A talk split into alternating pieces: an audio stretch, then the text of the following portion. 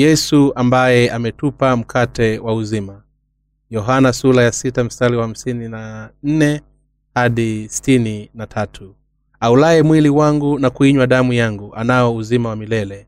Nami nitamfufua siku ya mwisho kwa maana mwili wangu ni chakula cha kweli na damu yangu ni kinywaji cha kweli.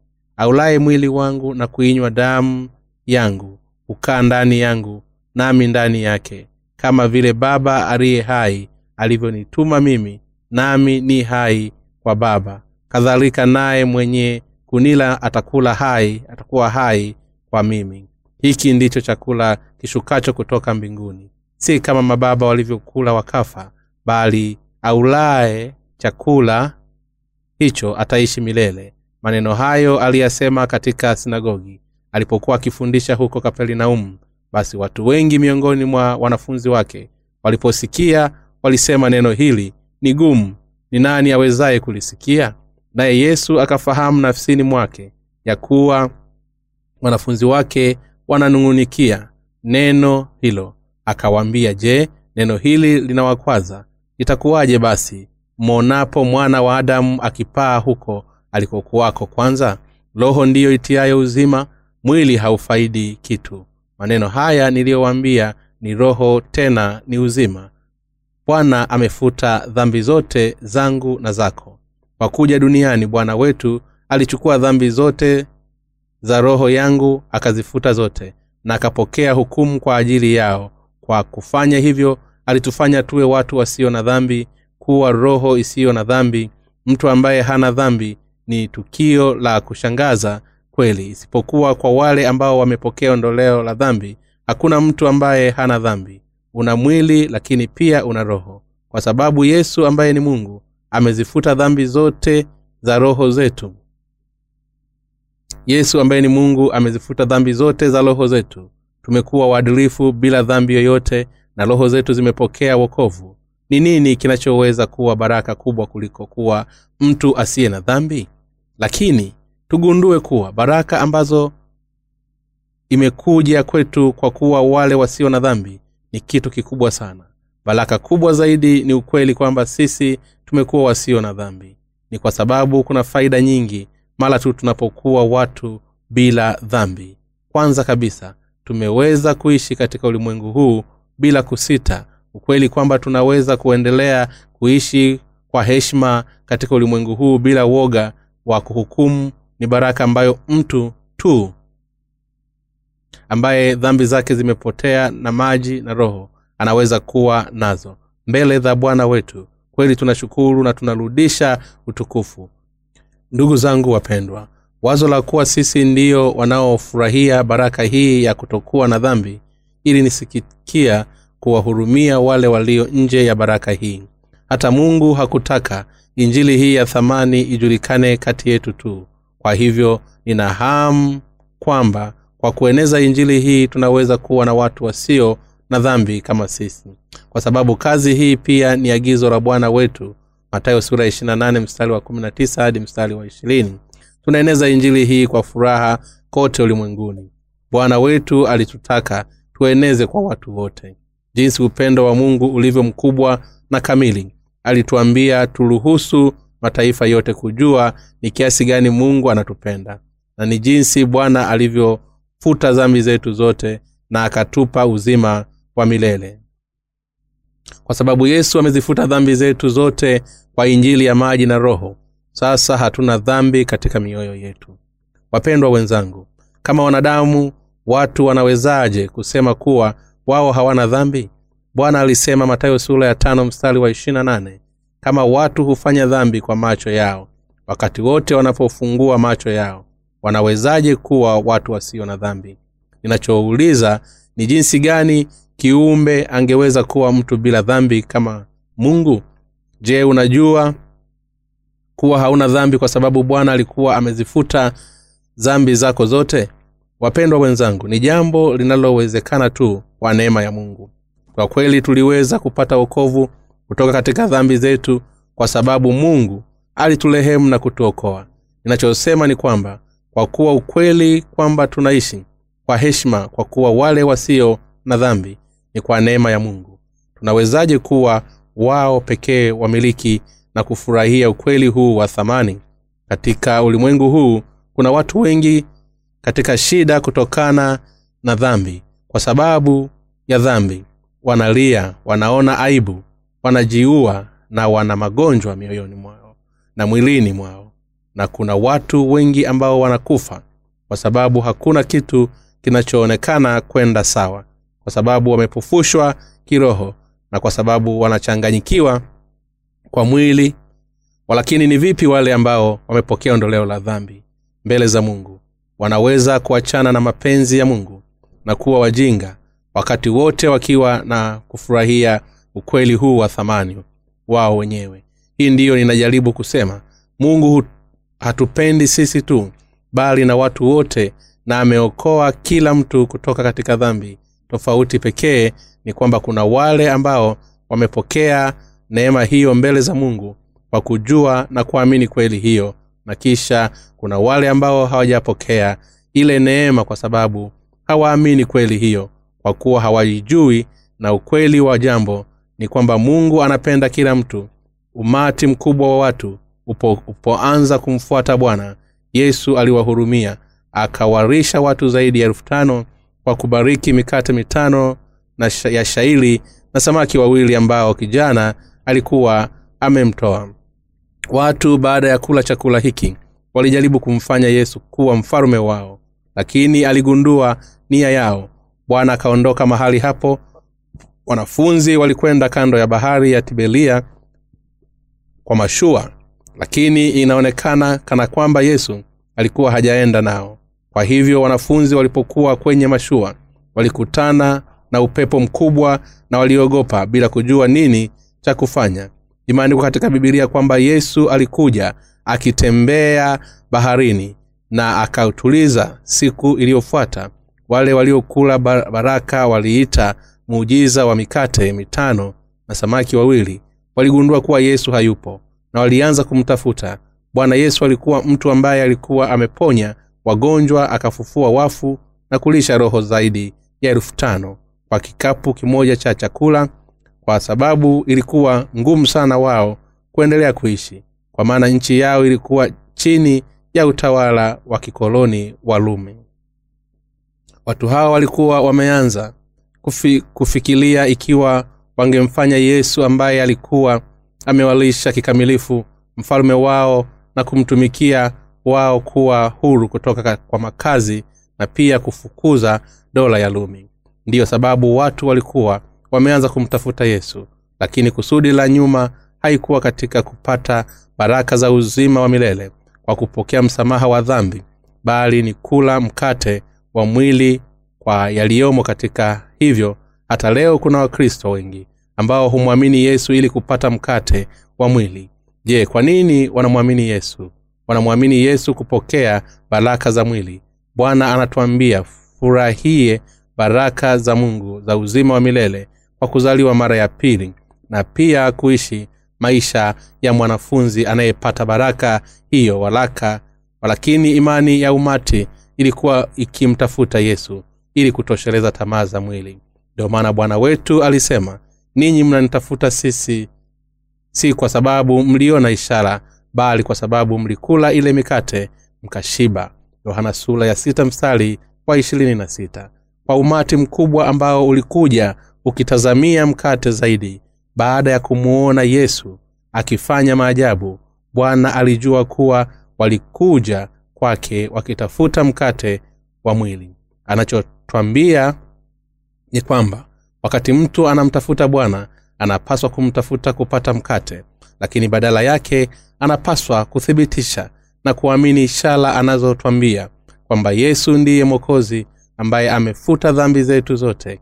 Inamaanisha kwamba wakati yesu alifanya muujiza wa mikate mitano na samaki wawili watu walipaswa kutambua kuwa yeye ni mwana wa mungu. Vilevile vile ni mungu ambaye alikuwa ameumba mbingu na dunia na yule ambaye amekuja kuokoa maisha ya watu. Yesu alitaka watu hao wajue kuwa yeye ni mwana wa mungu na mwokozi ambaye alikuwa anafuta dhambi za kila aina ya mwanadamu. Walakini walitambua vyema kama mtu ambaye alikuwa amewapa mkate wa mwili kwa sababu waligundua yesu tu kama yule anayewalisha mkate kwa mwili alihisi shida kama ilivyowambia. Je hamfanyi kazi kwa chakula kisichoharibika lakini badala yake nifuate nikatafute chakula kinachoangamiza. Je haukunifuata sasa ili kula mkate zaidi? Ulinifuata hadi mahali hapa pambali ili kula mkate zaidi kana kwamba unaenda kwenye nyumba katika sherehe.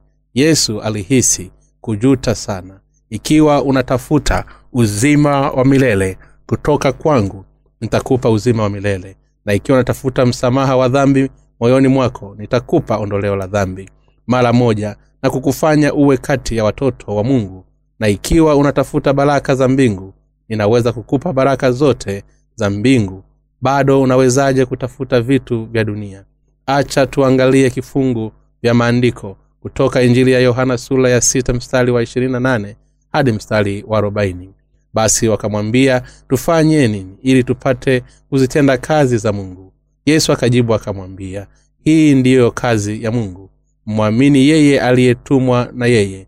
Wakamwambia unafanya ishara gani basi ili tuione tukakuamini?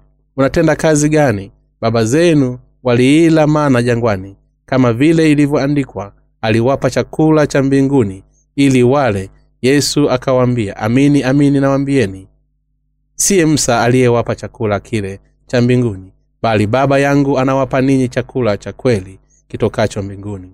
Kwa maana chakula cha mungu ni kile kishukacho kutoka mbinguni na kuupa ulimwengu uzima. Basi wakamwambia bwana siku zote utupe chakula hiki. Yesu akamwambia mimi ndimi chakula cha uzima. Yeye ajaye kwangu hataona njaa kabisa naye aaminie hataona kiu kamwe lakini naliwambia ya kwamba mmeniona wala hamwamini. Wote anipao baba watakuja kwangu. Wala yeyote ajaye kwangu sitamtupa nje kamwe kwa kuwa mimi sikushuka kutoka mbinguni ili niyafanye mapenzi yangu bali mapenzi yake aliyenipeleka. Na mapenzi yake aliyenipeleka ni haya ya kwamba katika wote alionipa nisimpoteze hata mmoja bali nimfufue siku ya mwisho kwa kuwa mapenzi yake baba yangu ni haya ya kwamba kila amtazamaye mwana na kumwamini yeye awe na uzima wa milele nami nitamfufua siku ya mwisho. Ndugu zangu wapendwa kwa nini bwana wetu alikuja hapa duniani na kufanya miujiza na maajabu? Bwana alifanya hivi ili kutufundisha kuwa yeye ni mwana wa mungu na mwokozi wa wanadamu wote. Ikiwa yesu angekuja hapa duniani na kuponya magonjwa ya watu tu. Ni kesi kwamba aliyepona angeishi kwa miaka michache au miongo michache zaidi na kwenda kuzimu baada ya kufa na dhambi. Bado ndani ya mioyo yao halafu haingekuwa na faida yoyote kwa yesu kuja duniani. Bwana wetu alifanya miujiza na maajabu kwa watu kuonyesha kuwa bwana mwenyewe ndiye mwokozi na kwamba yeye ndiye mwenye nguvu ya kufuta dhambi nyingi za wanadamu wote. Mara moja miujiza mbalimbali iliyofanywa na yesu ilikuwa mfano wa ondoleo la dhambi. Bwana akifanya muujiza wa mikate mitano na samaki wawili alikuwa akitufundisha ni aina gani ya imani itakayotupatia uzima wa milele. Ninakupa mwili wangu na ninakupa damu yangu. Kwa kufanya hivyo nakupa maisha yangu yote. Unapokea ondoleo la dhambi na unapata uzima wa milele kwa kula mwili na damu yangu. Bwana alifanya muujiza wa mikate mitano na samaki wawili ili kutufundisha ukweli kwamba yesu mwenyewe ndiye mkate unaoshuka kutoka mbinguni na kwamba ikiwa watu watakula mkate unaoshuka kutoka mbinguni watapata uzima wa milele. Wapendwa wenzangu manabii wengi wa uongo leo wanafanya maajabu mengi na miujiza lakini wote ni udanganyifu bwana wetu alifanya muujiza hiyo ili kufuta dhambi zetu zote kwa kuja chini hapa duniani na kutufundisha kwamba yeye ni mwana wa mungu na mwokozi wetu mkombozi. Kama yesu alisema yeye ndiye mkate watu wote walisikiliza ni nini. Walipendezwa na mkate wenyewe walifikiria kwamba hawatakuwa na njaa ikiwa wangekula mana tu kutoka mbinguni kama vile nyakati za msa ndiyo maana walisema baba zenu walikula mana jangwani kama ilivyoandikwa kwamba alitulisha mkate kutoka mbinguni. Kujibu bwana wetu alisema maana haikutoka kwa msa lakini badala yake ilitoka kwa baba yangu. Kwenye agano la kale mungu aliwapatia mana ya israeli wakati walikuwa wakitangatanga jangwani kwa miaka arobaini na waliweza kuishi bila kulima chakula. Vivyo hivyo nyakati za agano jipya mungu alitoa uhai wake mwenyewe. Kwetu na akatupatia kuishi milele. Alikuwa akisema kwamba kwa kuchukua mfano wa mungu kutoka kutoa mana wakati wa watu wa israeli walikuwa wanaishi nyakati nyikani zamani. Mungu baba kwa kumtuma yesu sasa imekuwa na watu wamepokea ondoleo la dhambi kwa kula na kunywa mwili wa yesu na damu na hivyo kupata uzima wa milele. Watu wana shauku kubwa ya chakula kinachoharibika. Umati ulivutiwa sana na suala hilo. Naweza kufanya nini kula na kujazwa leo?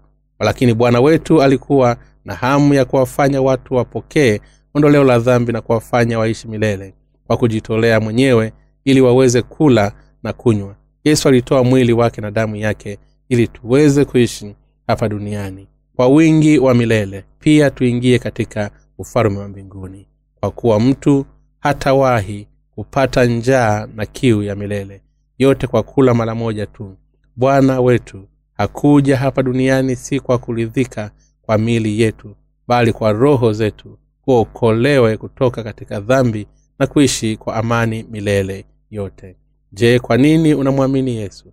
Je labda unamwamini yesu ili mwili wako uwe vizuri? Lazima ushughulikie chakula kinachoharibika. Badala yake lazima ufanye kazi ya chakula ambacho hakiangamizi. Ikiwa mtu ana afya ndani nje itakuwa afya pia ndugu zangu wapendwa. Ikiwa tunamwamini bwana mioyoni mwetu na kujua injili ya kweli kwa undani zaidi na ikiwa injili inapenya mioyoni mwetu kwa undani basi udhaifu wetu wa mwili utaponywa.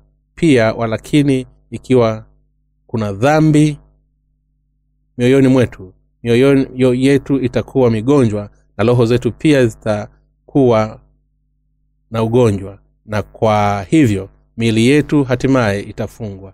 Lazima tugundue ukweli huu. Ndio maana inasemekana katika bibilia roho ya mtu itastahimili udhaifu wake bali roho iliyovunjika nani awezaye kuistahimili? Mithali sura ya mstari wa bwana wetu alikuja hapa duniani kufuta dhambi za roho zetu. Huu ni ukweli ambao lazima uujue. Si hivyo kwamba bwana alishuka hapa duniani amevaa mwili ili atulie na tuishi vizuri na kutufanya tajili wapendwa wenzangu je mnaelewa hili? Umati mkubwa walimtafuta yesu wakati alikuwa akiishi katika nchi ya yudea kwa sababu walitaka kula mkate wa mwili. Walakini hatupaswi kuwa kama watu hawa. Bwana wetu alifuta dhambi zote za aina ya wanadamu kwa kujitoa mwenyewe kwa watu wote ulimwenguni. Yesu alifanya hivyo ili kuwafanya watu wote wapate uzima wa milele kwa kumwamini ndugu kwa kumwamini. Ndugu zangu wapendwa roho zetu lazima ziwe vizuri kwanza. Ikiwa roho zetu zinakuwa sawa kwanza kila kitu kingine chetu kitakuwa vizuri. Baraka zote zitakuja kwetu. Mtu ambaye huungana na kanisa la mungu kwa imani baada ya kupokea ondoleo la dhambi anakaa katika neema na neno na anaishi na usadikisho wazi kwamba roho yake haina dhambi. Atakuwa ni mwili ulio na afya. Pia njia anafungua kwa kila kitu ambacho mtu hufanya. Ni kwa sababu bwana humpa mtu huyo baraka zote ambazo haziwezi kuonyeshwa kwa maneno. Ingawa hakuna chochote kinachoweza kuonekana kwa jicho sasa mtu huyu ataweza kuonja baraka na msaada wa bwana ambayo yeye hutoa wakati mwingine walakini ikiwa roho itageuka kuwa mbaya. Ndugu zangu wapendwa yote yatakamilika ikiwa roho ingekuwa mbaya kila kitu kingekuwa giza na hata kwa macho yote mawili. Wazi mtu asingeweza kupata njia ya kuzunguka. Hata katika mwangaza wa mchana mtu angekuwa akizunguka na kuzunguka akiuliza barabara iko wapi. Ikiwa roho ingeenda vibaya mtu angeweza kujiuliza ole nifanye nini? Lazima nifanye nini? Je nifanye nini kupata njia ya kuishi nifanye kazi gani? Je ni lazima nianzishe biashara gani? Inawezaje kusuluhisha shida za kifamilia? Lakini mtu hakutapata jibu la maswali haya yote. Ndio sababu roho lazima iwe vizuri kwanza. Ikiwa tungetaka kupokea ndani ya mioyo yetu ondoleo la dhambi ambalo hufanya dhambi ziondolewe kabisa kwa sababu ya bwana wetu njia itafunguka. Kwa hivyo roho zetu lazima ziwe vizuri kwanza. Roho lazima iko vizuri kwa kila kitu kingine. Kwenda vizuri kwa wakati mwili wangu ulikuwa katika hali mbaya sana. Kwa njia kwa sababu ya ugonjwa wangu nilianza kumwamini bwana katika miaka yangu ya mapema. Na karibu miaka ishirini imepita tangu nilipokutana na bwana kwa kweli kupitia injili ya kweli ya maji na roho.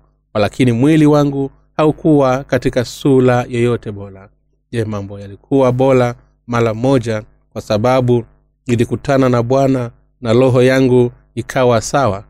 Hivyo siyo hivyo.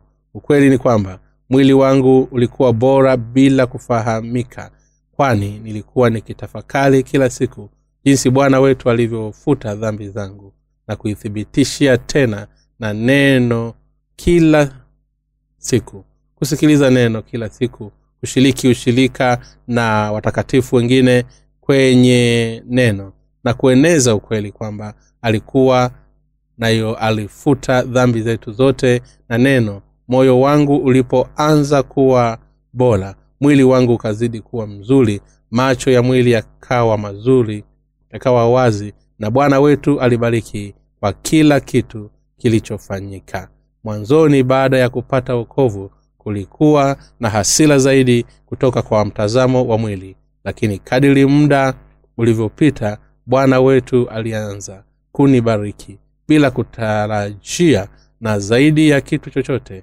kingine. Nilianza kuwa na imani yenye nguvu. Bwana alinipa imani kwa yeye ambaye ameniokoa na kufuta dhambi zote za ulimwengu za roho yangu. Atachukua jukumu la kila kitu na atanibariki baada ya mimi kupata imani hiyo inayojengwa kumekuwa na hafura nyingi. Wakati nilikuwa nimefanya asijisikie bwana hajawahi kunikataa tamaa hata mara moja. Kweli kulikuwa na nyakati nyingi. Wakati nilikuwa nimemfanya mungu ajisikie kupungukiwa kwangu. Na pia kulikuwa na mara nyingi kwa kweli wakati nilikuwa nimewafanya watu wengi kujuta. Lakini bwana alikuwa hajanifanya nijute hata mara moja. Je ni kwa nini mola wetu amekuja duniani? Bwana hakuja kufanya zaburi yake. Sababu ya bwana kushuka kutoka mbinguni ilikuwa kutekeleza mapenzi ya mungu baba kama inavyosemekana. Kwa kuwa mimi sikushuka kutoka mbinguni ili nifanye mapenzi yangu bali mapenzi yake aliyenipeleka na mapenzi yake aliyenipeleka ni haya ya kwamba katika wote aliyonipa nisimpoteze hata mmoja bali nimfufue siku ya mwisho. Yohana sula ya sita wa thelathini na nane hadi thelathini na tisa. Je unataka kupokea ondoleo la dhambi? Je unataka kuwa mtoto wa mungu bila dhambi yoyote ndani ya roho yako? Ikiwa unataka kweli bila shaka utapokea ondoleo la dhambi. Je ni nani wote walio kwenye kifungu yote aliyonipa sio mwingine isipokuwa ni wale ambao hutoka nje kumtafuta bwana na hamu ya kupokea ondoleo la dhambi. Angalia zakeo luka sura ya kumi na tisa mstari wa pili hadi mstari wa tano. Ingia ingawa angefanya dhambi nyingi za aibu na kwa hivyo moyo wake unaweza kujazwa na dhambi lakini alitoka mbele za bwana kwa sababu alitaka kuwa hana dhambi mbele za mungu na kwenda kwenye ufalume wa mungu. Ndugu zangu wapendwa ikiwa mtu kama huyu huenda mbele ya mungu atampa mtu huyo upendo wake. Ukweli ni kwamba kwa watu wanaotamani kweli ufalume wa mungu mungu baba aliamua kufuta dhambi zetu zote kwa kumtuma mwana wake wa pekee yesu chini hapa duniani. Na yesu akifuata mapenzi ya mungu alishuka hapa duniani alipokea ubatizo katika mto yordani na akakamilisha wokovu wetu kwa kufa msalabani kumwaga damu yake. Naye atamzaa mwana nawe utamwita jina lake yesu. Katika injili ya mathayo sura ya kwanza aya ya ishirina moja hadi ishirina imeandikwa naye atazaa mwana nawe utamwita jina lake yesu maana yeye ndiye atakayewaokoa watu wake na dhambi zao. Hayo yote yamekwisha ili litimie neno lililonenwa na bwana kwa ujumbe wa nabii akisema tazama bikira atachukua mimba naye atazaa mwana nao watamwita jina lake imanueli yaani mungu pamoja nasi. Bikira mariamu alimzaa mtoto yesu. Ukweli ni kwamba alikuwa amepata mimba kwa uwezo wa roho mtakatifu. Roho mtakatifu ni mungu. Ili mungu awaokoe sisi wanadamu ilibidi azaliwe kwa mwili wa kibinadamu. Kwa sababu watu wanaweza kuokolewa tu ikiwa yesu angechukua dhambi zote za mwili wa mwanadamu na mwili wake mwenyewe. Bwana wetu alipaswa kuja duniani na mwili wa bikira mariamu na kupitia malaika mungu alimpa jina mtoto ambaye angezaliwa. Naye atazaa mwana nawe utamwita jina lake yesu. Maana yeye ndiye atakayewaokoa watu wake na dhambi zao. Matayo thula ya kwanza mstari wa ishirini na moja. Inasema kwamba yesu alichukuliwa na roho mtakatifu. Ni mungu. Inamaanisha ni nini kwamba ili mungu aje kama mkombozi wa aina ya mwanadamu ilibidi azaliwe kama mtoto wa yesu. Ikiwa amekopa mwili wa mariamu inasema tazama bikla atachukua mimba naye atamzaa mwana nao watamwita jina lake imanueli matayo sura ya kwanza mstari wa ishirina tatu. Bikila atachukua mimba atazaa mwana watamwita jina lake imanueli matayo sura ya kwanza mstari wa ishirina tatu. Imanueli inamaanisha kuwa mungu yuko pamoja nasi. Isaya saba kumi na nne na inatuambia kuwa mungu amekuja hapa duniani katika mwili wa mwanadamu. Sasa lazima tujue ni kwa nini mungu alikuja duniani hapa katika mwili wa kibinadamu.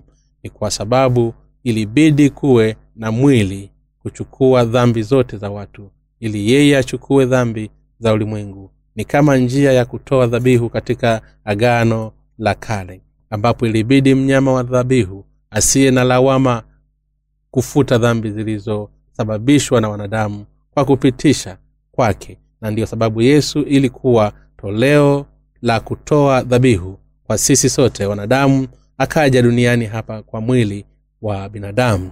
Kwenye kitabu cha mambo ya walawi katika agano la kale ikiwa watu walitaka kupokea ondoleo la dhambi walipokea kwa kutoa mwanakondoo asiye na lawama. Ikiwa mtu aliye na dhambi alileta mwana kondoo mbuzi au ng'ombe asiye na lawama na akaweka mikononi mwa juu ya madhabahu zote.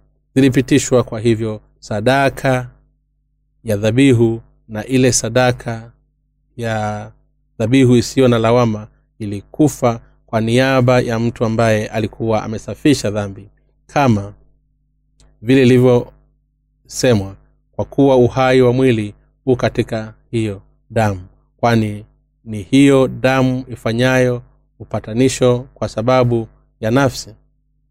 Mambo ya walawi sura wa watu walipitisha dhambi zao kwa mnyama aliyetengenezwa na nyama na akaitia damu hiyo kifo. Ni kesi kwamba watu wa agano la kale walipokea ondoleo la dhambi zao zote kwa njia hii. Mungu wetu ili kutuokoa kwa njia sawa na hii. Alishuka hapa duniani mwenyewe katika mwili wa kibinadamu na kwa hivyo tutaona jinsi ametuokoa kwa kuangalia vifungu vya maandiko katika injili ya matayo sula ya tatu. Hii ni neno lililoandikwa juu ya jinsi yesu alivyotupa alivyotupa mwili. Wakati huo yesu akaja kutoka galilaya mpaka yudea kwa yohana ili abatizwe lakini yohana alitaka kumzuia akisema mimi nahitaji kubatizwa na wewe nawe waja kwangu. Yesu akajibu akamwambia kubali hivi sasa kwa kuwa ndivyo itupasavyo kutimiza haki zote. Basi akamkubali naye yesu alipokwisha kubatizwa mala akapanda kutoka majini na tazama mbingu zikamfunikia akamwona roho wa mungu akishuka kama huwa akija juu yake na roho wa mungu tazama sauti kutoka mbinguni ikisema huyu ni mwanangu mpendwa wangu ninayependezwa naye. Matayo sula tatu mstari wa kumi na tatu hadi mstari wa kumi na saba. Kuna watu watatu katika uungu baba mwana na roho mtakatifu. Hawa watatu wanaweza kutofautiana katika hali lakini wote ni mungu. Yesu ni mungu roho mtakatifu pia ni mungu. Mungu baba ni mungu pia. Watu wote watatu wa uungu walikuwa na kusudi moja na kutuokoa kwao. Yesu ambaye ni mwana wa mungu baba alikuja ulimwenguni kwa mwili wa kibinadamu kwa kuzaliwa hapa duniani kupitia mariamu yesu alipokea ubatizo kutoka kwa yohana mbatizaji ambaye alikuwa mwakilishi wa wanadamu wote. Ndiyo sababu mungu baba alimshuhudia mwanawe akisema huyu ni mwanangu mpendwa wangu ninayependezwa naye. Matayo sura tatu mstari wa kumi na saba. Baada ya yesu kubatizwa nani alishuhudia nini? Ukweli ni kwamba mungu baba alishuhudia kwamba yesu aliyebatizwa na mwana wake kwa ubatizo huu dhambi zote za ulimwengu zilipitishwa kwake. Yesu ndiye maana. Siku iliyofuata ya ubatizo yohana mbatizaji alisema akamwonyesha yesu tazama mwana kondoo wa mungu aichukuaye dhambi ya ulimwengu. Yohana ya kwanza mstari wa ishirina tisa mungu wetu alitupa mkate wa uzima wa milele kutoka mbinguni. Mkate huo haukuwa mwingine ila mwana wake yesu alikuwa amemtuma yesu muumba wa vitu vyote mfalume wa wafalume wote bwana wa majeshi yote mwana wa mungu ambaye pia ni mungu mwenyewe. Kwa ulimwengu huu yesu aliyetumwa hapa duniani kwa mwili wa binadamu. Alichukua dhambi zote za wanadamu kwa kupokea ubatizo. Mungu alikuwa amesamehewa dhambi za ulimwengu kwa mwana wake na awape wanadamu wote msamaha wa dhambi kwa imani kwa sababu yesu alikuja amechukua dhambi zote za wanadamu kwa mwili wake. Watu wengi wanasema yesu alipokea ubatizo kwenye mto yorodani kuonyesha mfano mzuri wa unyenyekevu. Hivyo siyo hakutengeneza kazi ya kwanza ya maisha yake ya hadharani. Na ubatizo ili kuonyesha tabia yake ya unyenyekevu hakukuwa na kazi moja ambayo ilikuwa ya kupoteza kati ya kazi ambazo alikuwa amefanya baada ya kuja duniani.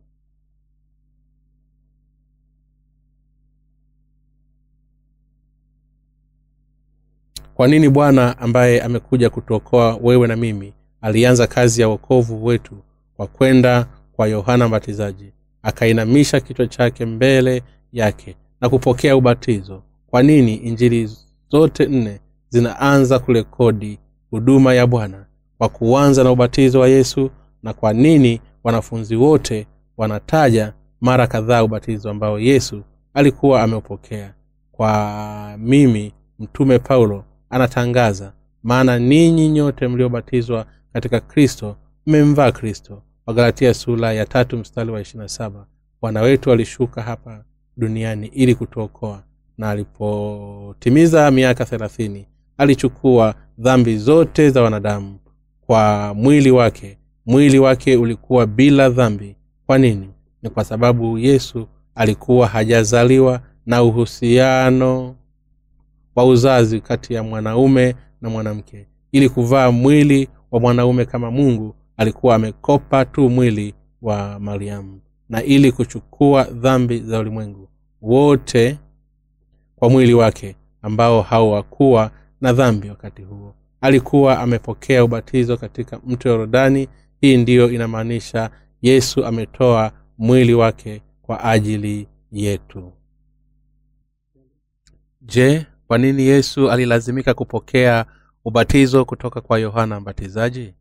Yohana mbatizaji alikuwa mjumbe wa mungu aliyetumwa na mungu katika enzi ya agano la kale kuhani mkuu alon kama mwakilishi wa waisraeli wote alifanya kuwekewa mikono juu ya dhabihu iliyo mnamo siku ya kumi ya mwezi wa saba ambayo ingefuta zambi za watu wa israeli mara moja mambo ya walawi sura ya kumi na sita mstari wa ishirini hadi mstari wa ishirina mbili na mstari wa ishirina tisa. Kuhani mkuu alitoa dhabihu zenye thamani ya miaka ya watu wa israeli kwa mwili wa toleo hilo la dhabihu mara moja kwa kuweka mikono yake juu yake kama mwakilishi kulingana na mfumo wa dhabihu ulioanzishwa na mungu. Kwa hiyo kulikuwa na hitaji la kupeleka mwakilishi wa wanadamu kwenye dunia hii ili mungu afute dhambi zote za wanadamu kwenye dunia hii ili mungu afute dhambi zote za wanadamu kuipeleka kwa yesu. Ndiyo maana miezi sita kabla ya kuzaliwa kwa yesu alimfanya yohana mbatizaji azaliwe kupitia zakayo ukoo wa kuhani mkuu haluni luka sula ya kwanza mstari wa tano hadi mstari wa ishirini na tisa. Mungu ni mungu wa agano kama vile alivyokuwa ameahidi kupitia mfumo wa dhabihu na neno lake la unabii.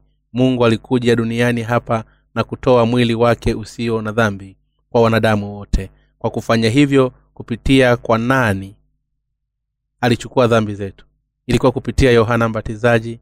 Yesu alikuwa amepokea ubatizo kutoka kwa yohana mbatizaji mjumbe wa mungu na mwakilishi wa wanadamu wote. Bwana alishuhudia ya kuwa yohana mbatizaji alikuwa mwakilishi wa watu wote akisema kwa huyu ndiye aliyeandikwa. Tazama mimi namtuma mjumbe wangu mbele ya uso wako atakayetengeneza njia yako mbele yako amini nawambieni hajaondokea mtu katika wazao wa wanawake aliye mkuu kuliko yohana mbatizaji. Walakini aliye mdogo katika ufalume wa mbinguni ni mkuu kuliko yeye. Matayo sula ya kumi na moja mstari wa kumi hadi mstari wa kumi na moja. Alisema kuwa yeye aliye mdogo katika ufalume wa mbinguni ni mkubwa kuliko yeye kwa sababu yohana mbatizaji alikuwa mwakilishi wa dunia. Mwakilishi wa dunia haijawalishi ni mkubwa kiasi gani bado ni mdogo kuliko wote katika ufalume wa mbinguni. Lakini ukweli ni kwamba yohana mbatizaji ndiye mkubwa duniani mzaliwa mkubwa wa mwanamke humaanisha mwakilishi wa wanadamu wote. Pia bwana akirejelea kitabu cha maraki sura ya tatu aya ya kwanza alisema tazama ni mtume mjumbe wangu mbele ya uso wako atakayeandaa njia yako mbele yako malaki sura ya tatu mstari wa kwanza. Inamaanisha kuwa mungu ili kufuta dhambi za watu alituma mwakilishi wa watu miezi sita kabla ya kuja kwake duniani. Alikuwa nani? Yeye hakuwa mwingine ila yohana mbatizaji. Angalieni namtuma mjumbe wangu naye ataitengeneza njia mbele yangu naye bwana mnayemtafuta ataliijilia hekalu lake gafula nam yule mjumbe wa agano mnayemfurahia angalieni anakuja asema bwana wa majeshi. Malaki sura tatu mstari wa kwanza. Mjumbe wa mungu aliyetajwa hapa anamhusu nani? Yesu. Anasema binafsi kuwa yeye ni yohana mbatizaji. Yesu alishuhudia ya kwamba eliya ambaye alikuwa anakuja si mwingine ila ni yohana mbatizaji. Malaki sura ya nne mstari wa tano. Karibu na mwisho wa enzi ya agano la kale. Taifa la israeli liliharibiwa na hakukuwa na tumaini lolote kwa kuwa walikuwa wameondoka kwa mungu. Basi mungu kupitia nabii malaki aliahidi kutuma mwakilishi wa watu wote kama kuhani wake mkuu. Mungu baba aliahidi kutuma mwakilishi wa watu wote kabla ya bwana yesu na yesu mwenyewe alichukua dhambi zote za wanadamu kwa kupokea ubatizo kutoka kwa mwakilishi yohana mbatizaji ili kutuokoa kweli ni kwamba alikuwa tayari ameanzisha mpango kamilifu. Tangu siku za yohana mbatizaji hata sasa ufalme wa mbinguni hupatikana kwa nguvu nao wenye nguvu wa uteka. Kuanzia siku ya yohana mbatizaji mpaka sasa ufalme wa mbinguni unatekwa na wavamizi wanaume wa imani. Katika sura ya tatu ya injili ya matayo kwa nini yesu alipaswa kupokea ubatizo katika injili ya yohana sura ya sita yesu anasema yeyote anayekula mwili wangu na kuinywa damu yangu ana uzima wa milele. Anapofanya hivyo unaweza kukaa ndani yangu kama mimi ninavyokaa ndani ya baba. Lakini ikiwa hatupaswi kula mwili wangu na kunywa damu yangu wewe na mimi hatuna uhusiano wowote na kila mmoja katika kati ya yesu mwili na damu yake ikiwa mtu angepuuza moja kati ya hayo mtu huyo hataweza kukaa ndani ya yesu au kuweza kupata uzima wa milele. O napenda damu ya yesu lakini siyo mwili. Je kuna mtu anayeongea maneno kama haya? Ili kufuta dhambi zetu bwana wetu alikuja ulimwenguni kwa mwili wa kibinadamu akachukua dhambi zetu zote kwa kupokea ubatizo na, na mwili wake na kwa hivyo ametufanya kuwa bila dhambi mioyoni mwetu. Ikiwa ni kesi ambayo amepanga kutuokoa lazima tuiamini hivyo. Ikiwa tungetaka kupuuza mwili au damu ya yesu itakuwa kama kupuuza mpango wa mungu wa uokovu mungu wetu alipokea ubatizo ili kutuokoa. Na ndiyo sababu yesu alimwaga da alimwangiza yohana mbatizaji idhini iwe hivyo sasa. Je wewe ni kuhani mkuu wa dunia je wewe ni mwakilishi wa wanadamu? Usiseme chochote lakini weka mikono yako kichwani mwangu kama ninavyokuambia ufanye. Ni pale tu ikiwa unafanya hivyo dhambi zote za ulimwengu zinanipata. Ni haki yetu sisi kufanya watu wote kuwa bila dhambi. Kwa kufanya hivyo inafaa tu kutimiza haki yote. Wapendwa wenzangu je hii inafaa au sivyo? Inafaa. Je ni kweli kwamba yesu alikuwa ametuokoa kwa kusema mm, mimi nakufa. Unaniamini kama walivyokufa msalabani bila kuchukua dhambi hata kama wamelala ndani yetu. Ikiwa alikuwa amefanya hivyo ukweli ni kwamba dhambi zingekuwa bado ndani yetu. Kwa hivyo dhambi za moyo hazipata kamwe. Sababu ni sawa na kwa nini kuna dhambi bado ndani ya mioyo ya wale waamini katika ubatizo wa yesu. Hauwezi kupuuza ubatizo wa yesu ndugu zangu wapendwa ikiwa roho zenu zingepokea ondoleo la dhambi hatuwezi lakini kuwa na imani kwa ukweli kwamba bwana wetu alipokea ubatizo katika mto yorodani na kwamba alikuwa amechukua dhambi zangu zote wakati huo bila kuwa na imani katika ubatizo wa yesu ambayo ni chakula chetu cha kweli. Tunawezaje kusema kwamba roho zetu hazina dhambi? Mungu wetu ndiye mungu wa haki. Kwa sababu tunafanya dhambi katika maisha yetu yote na miili yetu sisi ni wale ambao lazima tufe kwa sababu ya dhambi zetu. Bado bwana alikuja hapa duniani kwa mwili wa kibinadamu kama yetu ili kufuta dhambi zetu zote na kutuokoa kutoka kwa dhambi. Kwa kuchukua dhambi zote za watu wote kupitia ubatizo ambao alikuwa amepokea na kisha kutoa sadaka ya mwili wake msalabani. Yesu alipokea ubatizo katika mto yorodani neno ubatizo linamaanisha nini? Kwanza kabisa neno ubatizo linamaanisha kusafisha. Wapendwa wenzangu mioyo yetu inatakaswaje kama mioyo yetu imejaa dhambi je wanasafishwaje? Dhambi zilizo ndani ya mioyo yetu hutakaswa kwa sababu dhambi zilipitishwa kwa yesu. Dhambi zetu zilipitishwa kwa yesu kwa sababu alikuwa amepokea kupitishwa kwa dhambi kupitia mwakilishi wa watu wote na kwa sababu dhambi zetu zilipitishwa ni kesi kwamba dhambi za mioyo yetu zilitoweka kabisa kupitia utakaso. Tunapoangalia mfumo wa dhabihu katika agano la kale dhambi ambazo hazijapitishwa kama vile mwenye dhambi huweka mikono yake juu ya mwana kondoo alafu je kuna dhambi ndani ya mtu huyu? Hapana. Hakuna. Kwa kuwa hakuna dhambi ni kesi kwamba dhambi zimesafishwa hii ni ukombozi kutoka ukombozi unamaanisha kutokuwa na dhambi zaidi kupitia malipo ya bei ya dhambi. Katika siku ya ukombozi mkuu kuhani mkuu haruni anaweka mikono yake juu ya toleo la dhabihu kwa niaba ya watu wa israeli kwa sababu dhambi za wana wa israeli hutolewa kwa toleo la dhabihu kabisa kwa kufanya hivyo. Ni lazima dhambi za watu hawa zitakaswe. Kwa hivyo ni kesi kwamba mtu anapokea ondoleo la dhambi kwa, kwa kuwa na imani katika ukweli huo. Kama vile ukweli ni kwamba yesu ili kusafisha dhambi zetu alichukua dhambi zote za sisi wanadamu kwa kupokea ubatizo mwenyewe kutoka kwa yohana mbatizaji ambaye ni mwakilishi wa wanadamu wote. Na kesi kwamba dhambi husafishwa kwa kuamini mioyoni mwetu ukweli huu. Pili katika neno la ubatizo kuna maana ya kuzika. Kwa maneno mengine inamaanisha kifo. Wapendwa wenzangu kwa nini yesu alikufa? Yesu alikufa pale msalabani kwa sababu alikuwa amechukua dhambi zetu kwenye mto wa yorodani yesu alikuwa mtu ambaye hakuwa na dhambi. Hakuna hata mara moja yeye alifanya dhambi. Haijalishi tunaangalia injili ngumu vipi? Hakuna kifungu kimoja ambacho kinasema yesu alifanya kitu kwa makosa. Yesu hakuwa na ukamilifu. Yesu alikuwa na ukamilifu wowote kiroho au kabla ya sheria. Vifungu hivyo vinasema kwamba yeye ni mwana wa mungu hana doa hana dosari na hana lawama. Hii ndiyo sababu bibilia inasema yeye asiyejua dhambi alimfanya kuwa dhambi kwa ajili yetu ili sisi tupate kuwa haki ya mungu katika yeye. Wakorintho wa pili sura ya tano mstari wa ishirina moja. Je ni kwa nini yesu alikuja duniani na kupokea ubatizo? Ili kuchukua dhambi za sisi wanadamu.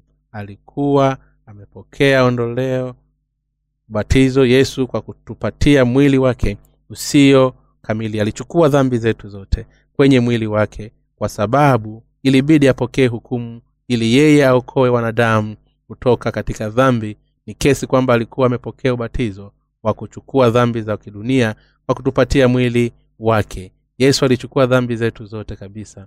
Bwana wetu alitupa mwili alichukua dhambi zetu zote akatupa mwili wake alilazimisha tule mwili wake kama vile alivyosema ruhusu iwe hivyo sasa kwa maana ndivyo inavyofaa kwa sisi kutimiza haki yote. Matayo sura ya tatu mstari wa kumi na tano. Dhambi za watu wote ziliendelea na haki yote ilitimizwa. Wakati yesu alipopokea ubatizo inatuambia kwamba kazi ya dhambi zote za ulimwengu huu zinaenda na haki ikamilike mahali pake.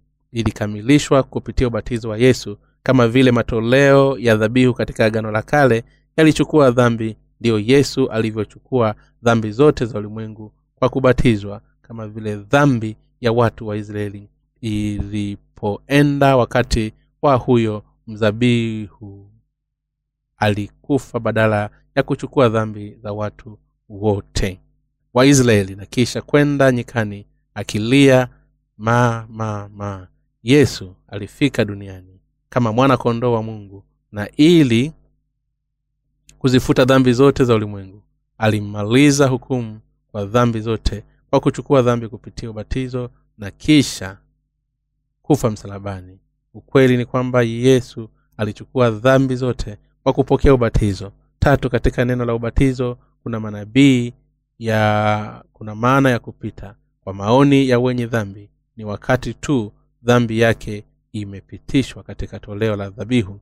Ndipo anapokuwa bila dhambi na kupata ukombozi yesu alikuwa toleo la kujitolea la ukombozi ili kutuokoa wewe na mimi kutoka katika dhambi za dhambi na kuokoa wanadamu wote kutoka kwa dhambi. Yesu mwenyewe alikuwa sadaka ya dhambi ambayo imechukua dhambi zote ikiwa ni kesi ambayo bwana hakuchukua dhambi zetu zote basi ingewezekanaje kwamba dhambi zetu ziondoke? Sitaki sina dhambi walakini kwa nini nichuku, nichukue dhabi dhambi? Tafadhali usiseme hivyo. Baba sina dhambi. Sikufanya makosa. Hakuna dhambi moyoni mwangu. Mimi ni mtakatifu. Kwa tofauti ya pekee kuwa mimi ni mwana wako je mimi si sawa na wewe? Bado kwa nini niwe mwenye dhambi? Kwa kuwa dhambi za viumbe hivyo viovu sitaki kufanya hivyo ikiwa yesu alikuwa amefanya hivyo ingekuwa mwisho wetu. Kama yesu hangepokea ubatizo kungekuwa hakuna tumaini lolote kwa sisi wanadamu. Ni kwa sababu sisi sote wanadamu hatungekuwa na chaguo la kwenda kuzimu. Yesu alipokuwa akipokea ubatizo mungu alisema na ghafula sauti ikasikia kutoka mbinguni ikisema huyu ni mwanangu mpendwa ninayependezwa naye. Huyu ni mwanangu mpendwa ninayependezwa naye. Matayo sura tatu mstari wa kumi na saba. Inamaanisha kwamba ingawa hakuwa na dhambi ili kutekeleza azima ya mungu kuokoa wanadamu yesu aliweka kichwa chake kuelekea yohana mbatizaji na kwa hiari akachukua dhambi kwenye mwili wake ambazo hazikuwa na dhambi moja. Ndiyo maana mungu alisema ambaye nimempendezwa naye matayo sura ya tatu mstari wa kumi na saba mungu alifurahishwa na ukweli kwamba yesu alikufa karibu kwa kuwa sadaka ya dhabihu kwa muda mfupi na kubeba dhambi za ulimwengu. Na mungu akamfanya aishi tena ingawa alikuwa amekufa bwana wetu alikufa baada ya kuishi duniani. Hapa kwa miaka thelathini na tatu. Kwa miaka thelathini ilikuwa akiishi maisha yake ya binafsi. Na kama na kama kwa miaka mitatu iliyofuata alikuwa akiishi maisha yake ya umma. Miaka mitatu iliongezeka tangu wakati alipopokea ubatizo hadi kufa kwake msalabani. Yesu alikufa baada ya kuishi maisha yake ya hadharani kwa miaka mitatu ili kufuta dhambi zetu zote. Yesu alipokea ubatizo na akatupa mwili wake mwenyewe. Siku hizi kifungu cha maandiko katika injili ya yohana kinazungumza juu ya ukweli huu. Mkate ambao nitatoa ni mwili wangu ambao ninatoa kwa ajili ya maisha ya ulimwengu. Mimi ndimi chakula chenye uzima kilichoshuka kutoka mbinguni. Mtu akila chakula hiki ataishi milele na chakula nitoacho mimi ni mwili wangu kwa ajili ya uzima wa ulimwengu. Yohana sura ya wa ilisemekana kuwa yesu ndiye mkate ulio hai ulioshuka kutoka mbinguni. Alitupa mkate huo inamaanisha kwamba alitupa mwili wake kwa sababu mwili wake ulikuwa kwa maisha ya ulimwengu. Alikuwa ametupa kwa furaha kwa kuchukua dhambi kwa kubatizwa kwa mwili wake. Alikuwa na wanadamu wote bila dhambi moja. Bwana ametuokoa kwa kuchukua dhambi zako zote na zangu kwa kutoa mwili wake. Wale ambao wana imani katika hili hawana dhambi yoyote hata iwe wakosefu. Yesu ametufanya tusiwe na dhambi kabisa kwa kuchukua dhambi zote za ulimwengu. Wapendwa wenzangu je mnaamini hili? Yesu ametuokoa hivyo kwa kutoa mwili wake je kuna dhabihu ndani ya roho yako? Hapana. Hakuna yoyote hakuna dhambi katika roho yako na yangu. Sisi ni wenye haki. Haijalishi kupungua sisi ni wenye haki ambao tumepokea neema ya mungu. Watu wenye haki wa, ni kifalme wakuu na wafalme wa ufalme wa mbinguni. Kwa kweli tumekuwa watoto wa mungu kwa imani. Sasa kicheko kinatoka kwa wale walio na imani katika ukweli huu kicheko kinatoka ndani ya mioyo yao. Haleluya. Nasemekana sina dhambi. Nasemekana bwana alitoa mwili wake na dhambi zangu zote zilizochukuliwa kabisa na mwili wake. Hivyo ndiyo ilifanyika. Ndio tunapofikiria zaidi na zaidi mioyo yetu inahisi raha na hata wakati tumelala kicheko kutoka kutoka ndani ya mioyo yetu katika injili ya yohana sura ya sita aya ya hamsini tatu bwana alisema kwa nguvu isipokuwa kula nyama ya mwana wa mungu na kunywa damu yake hamna uzima ndani yenu. Bado kwa nini watu hawakula mwili na damu ya mwana wa adamu? Kwa nini watu hawaamini katika ukweli kwamba bwana amechukua dhambi zote za wanadamu wote bwana akaja hapa duniani kutuokoa na kuchukua dhambi zetu zote kwa kutupatia mwili wake halisi. Hata hivyo kwa nini watu hawaamini upendo wenye kushukuru kama huo? Kwa nini wanapinga? Tafadhali kula kwa imani. Ikiwa watu wangekataa bwana anafikiria sana na kusikitika na maisha. Bwana hayawezi kuingia ndani ya watu kama hao. Bwana anataka kutupatia uzima lakini ikiwa tungetupinga maisha hayawezi kuingia ndani yetu kwa sababu roho mtakatifu hawezi kukaa ndani ya mioyo ya wale walio na dhambi. Bwana anataka sisi kupokea ondoleo la dhambi na kupata uzima wa milele. Lakini tunaamini katika ukweli kwamba bwana amechukua dhambi zetu za wanadamu kwa kupokea ubatizo wako na wewe. Basi yesu akamwambia amini amini nawambieni msipoula mwili wake mwana wa adamu na kuinywa damu yake hamna uzima ndani yenu. Yohana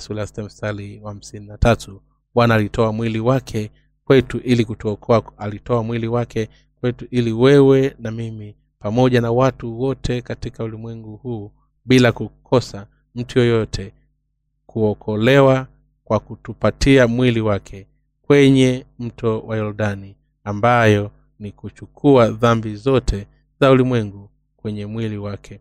Bwana aliturisha kula mwili wake kwa imani. Kinacho mm, kinachozungumziwa kutokea ikiwa hatutakula mwili wake ambao yeye alilenga ilikuwa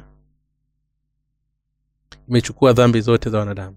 Inasemekana hakuna uzima ndani yako yohana sura ya sita mstari wa hamsini na tatu. Inasema kuwa haijalishi mtu anaamini sana roho mtakatifu haingii ndani. Je roho mtakatifu ndani yako? Je inakuwaje roho wa mungu? Yaani roho mtakatifu akija ndani ya mioyo yako bwana hufunga mioyo yetu na roho mtakatifu. Wakati tunaamini katika kazi ya haki inayofanywa na bwana kama ilivyo bwana alikuwa na wale wanaoamini wanaopokea ondoleo la dhambi kwa kuwapa injili ya maji na roho. Na kwa wale ambao wamepokea ondoleo la dhambi alijipa roho mtakatifu ndani ya mioyo yao. Ni kesi kwamba tumekuja kumpokea roho mtakatifu kwa kuamini injili ya maji na roho na mioyo yetu bwana alichukua dhambi zangu zote kabisa kwa kubatizwa katika mto yordani. Alichukua dhambi zetu zote kwa zote na mwili wake na kwa kumwaga damu msalabani. Ametupa uzima lakini tuamini mioyoni mwetu. Kazi ya kumaliza dhambi zetu zote na hukumu ambayo bwana amefanya. Watu ambao wanaamini katika ukweli kwamba bwana alikuwa amechukua dhambi zetu zote. Lakini mto wa yordani hawana dhambi mioyoni mwao. Ikiwa wenye dhambi wangetambua na kuamini ukweli huu kungekuwa hakuna dhambi mioyoni mwao. Haijalishi wao ni nani roho mtakatifu hupiga muhuli juu ya wale ambao hawana dhambi na kukaa ndani ya mioyo yao. Bwana anakaa ndani yenu kama roho na mimi tukiwa wamoja. Ukweli ni kwamba bwana anakaa kama roho mtakatifu aliye ndani ya wale ambao wamepokea ondoleo la dhambi kwa kuamini kwamba bwana amewakomboa kupitia mwanawe. Inasemekana usipokula mwili wa mwana wa adamu na kunywa damu yake hauna uzima ndani. Lazima tuamini wote wawili. Yesu alipokea ubatizo na akafa msalabani. Na kwa hivyo lazima tugundue kuwa kifo cha bwana ni kifo chako vile vile na changu. Na lazima tuamini kwamba yesu alipokea ubatizo katika mto kuondoa kukuokoa wewe na mimi kutoka katika dhambi. Lazima tuamini katika ukweli kwamba mungu alikuwa amepokea ubatizo ili kutambua kwamba mungu alikuwa amepokea ubatizo ili kutambua upendo wake kwetu na kutuokoa. Na lazima pia tuamini kwa ukweli kwamba ilikuwa njia sahihi ya uokovu wetu. Ni wakati ukweli kwamba ulikuwa njia sahihi ya uokovu wetu. Ni wakati tu tunapoamini katika vitu hivi viwili mwili na damu ya yesu. Uokovu unapatikana kabisa. Pia ndipo maisha huingia ndani ya mioyo ya wale ambao wamepokea uokovu na je roho mtakatifu huja ndani ikiwa mtu angekataa yoyote? Kati ya hizi mbili mtu hawezi kupata uokovu bwana wetu. Aliposema atatoa mwili wake wayahudi walisema unamaanisha nini? Hatuwezi kuelewa tu wapendwa wenzangu. Je maneno haya ya kweli ni magumu kwako? Kwa maana yesu ndiye mchungaji mzuri ameokoa kondoo wake kwa kutoa mwili wake na damu kwa ajili yao. Bwana ni mchungaji wetu mzuri siyo rahisi sana. Injili ya maji na roho ni rahisi lakini kwa sababu ni jambo la muhimu sana lazima tuieneze isikilize na kadhalika kila siku katikati ya mwili wa damu ambayo ilipewa na yesu. Ikiwa moja ingeachwa kamwe hakuna wokovu. Niliona ishara iliyosomeka je wewe ni mwenye dhambi licha ya kuwa na imani iliyowekwa kwenye kanisa fulani? Kwa kweli wakristo wengi wanamwamini yesu kwa njia ya wenyewe lakini dhambi bado iko mioyoni mwao. Pamoja na kumwamini yesu kwa nini wakristo wa ulimwengu ni wengi? Dhambi je unajua ni kwa nini wakristo wa ulimwengu ni wenye dhambi. Je unajua ni kwa nini, wao ni wenye dhambi licha ya kuwa wa na imani? Ni kwa sababu walikunywa tu kinywaji waliopewa na bwana. Kwa sababu wanaamini tu msalabani bado wana dhambi hata wanadai bwana yesu. Naamini ninaamini umenifia. Mimi naamini. Umefuta dhambi zangu zote haleluya. Haijalishi wanaamini kwa dhati ukweli ni kwamba roho mtakatifu hayuko mioyoni mwao kwa sababu hawana neno linaloshuhudia ukweli kwamba dhambi zao zimehamishwa kwa vile wanafanya dhambi tena. Ni kesi kwamba dhambi bado inabaki mioyoni mwao. Wanashangaa oh jinsi ya kushangaza. Nina imani katika yesu lakini bado kuna dhambi moyoni mwangu. Bwana aliondoa dhambi za asili pamoja na zile zilizo dhambi. Bado kwa nini kuna dhambi? Ajabu na ya kushangaza ikiwa katika kesi kama hiyo lazima uchunguzwe kwa usahihi. Kitu chochote hicho cha kushangaza ikiwa ungetazama utafikia hitimisho kwamba una dhambi licha ya kumwamini yesu kwa sababu haujui njia ambayo bwana ametuokolea nayo baada ya kujua juu ya ukweli kwamba bwana ametuokoa kwa kutoa mwili wake kwenye mto yorodani nini kingetokea kwako hata ulipokuwa umelala? Ungalisema bwana sikujua vizuri lakini bwana alikuwa amefanya hivyo. Ndiyo ni kweli kwa sababu hiyo vifungu vingi vya maandiko vinazungumzia juu ya mwili na damu. Asante bwana ninakushukuru sana kwa kuniokoa kwa njia hizi mbili mwili na damu. Wapendwa wenzangu ninatumieni kuamini njili ya maji na roho. Bwana ametuokoa hivi. Tumekuwa wasio na dhambi kwa sababu bwana alikuwa amekuja katika mwili wa mwanadamu.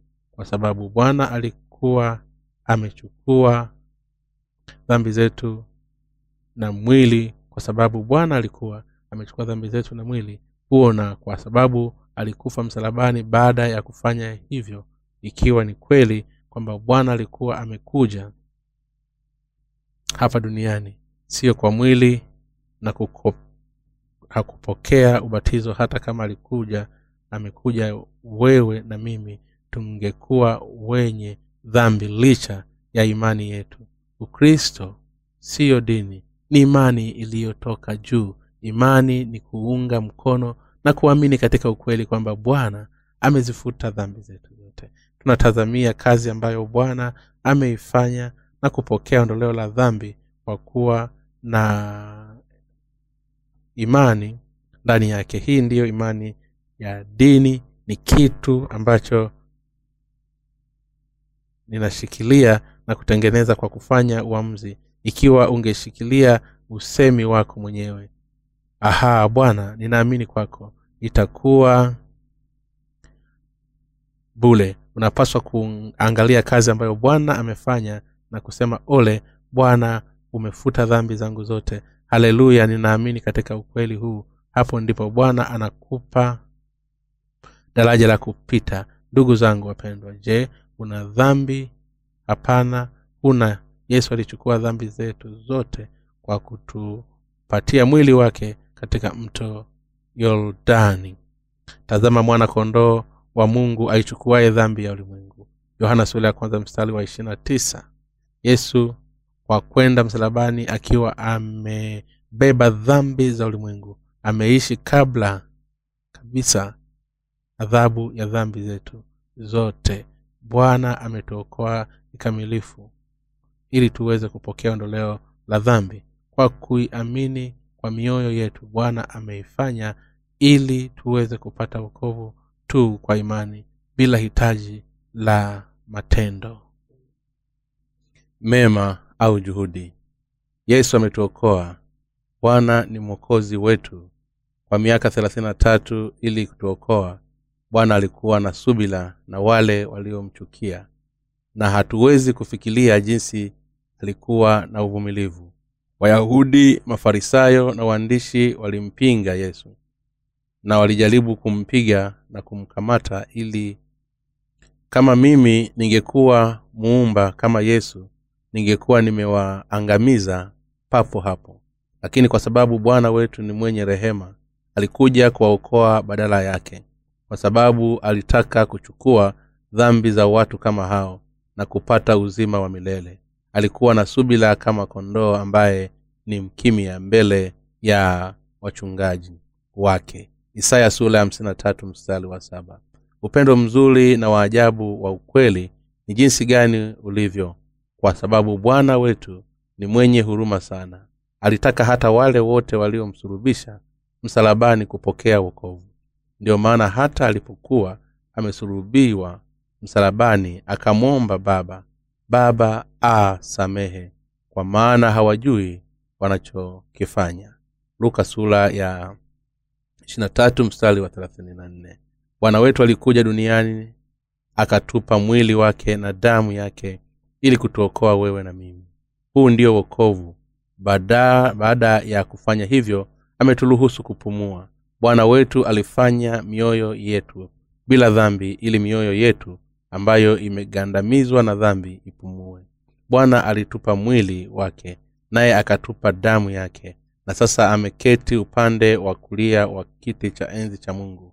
Anatarajia watu wengi kupata wokovu kwa kula na kunywa mwili wake na damu kwa imani. Anatamani sana hivi kwamba hatuwezi hata kufikiria nimekupokea ubatizo kwa ajili yako na nimeondoa dhambi zako zote nimekuokoa kwa kukupa kila kitu ambacho ni changu kiwe chako. Nimezifuta dhambi za watu wote wa mwili nimekuokoa na mwili wangu na damu yangu. Lazima tugundue jinsi bwana anavyotaka sisi kupokea ondoleo la dhambi kwa kuamini katika hili. Na lazima tugundue jinsi bwana anatutaka tuingie katika ufalume ambao mungu hukaa kwa kupata uzima wa milele kwa imani. Je una uwezo wa kuona moyo wa mungu? Kwa nini mungu akaja hapa duniani katika mwili wa kibinadamu na alipata machukizo hayo yote? Je ni kwa nini bwana wetu aliacha mwili wake wakati bwana wetu alikuwa akiomba katika bustani ya gethsemane? Maumivu aliyoyapata yesu alikuwa karibu kupitia kwa kuwa alisema aba baba vitu vyote vinawezekana kwako. Ondoa kikombe hiki kwangu. Marko sula mstari wa thelathini na tatu. Ilikuwa kikombe cha damu kwa sababu alikuwa amechukua dhambi zetu zote katika mwili ambao alikuwa amejitoa.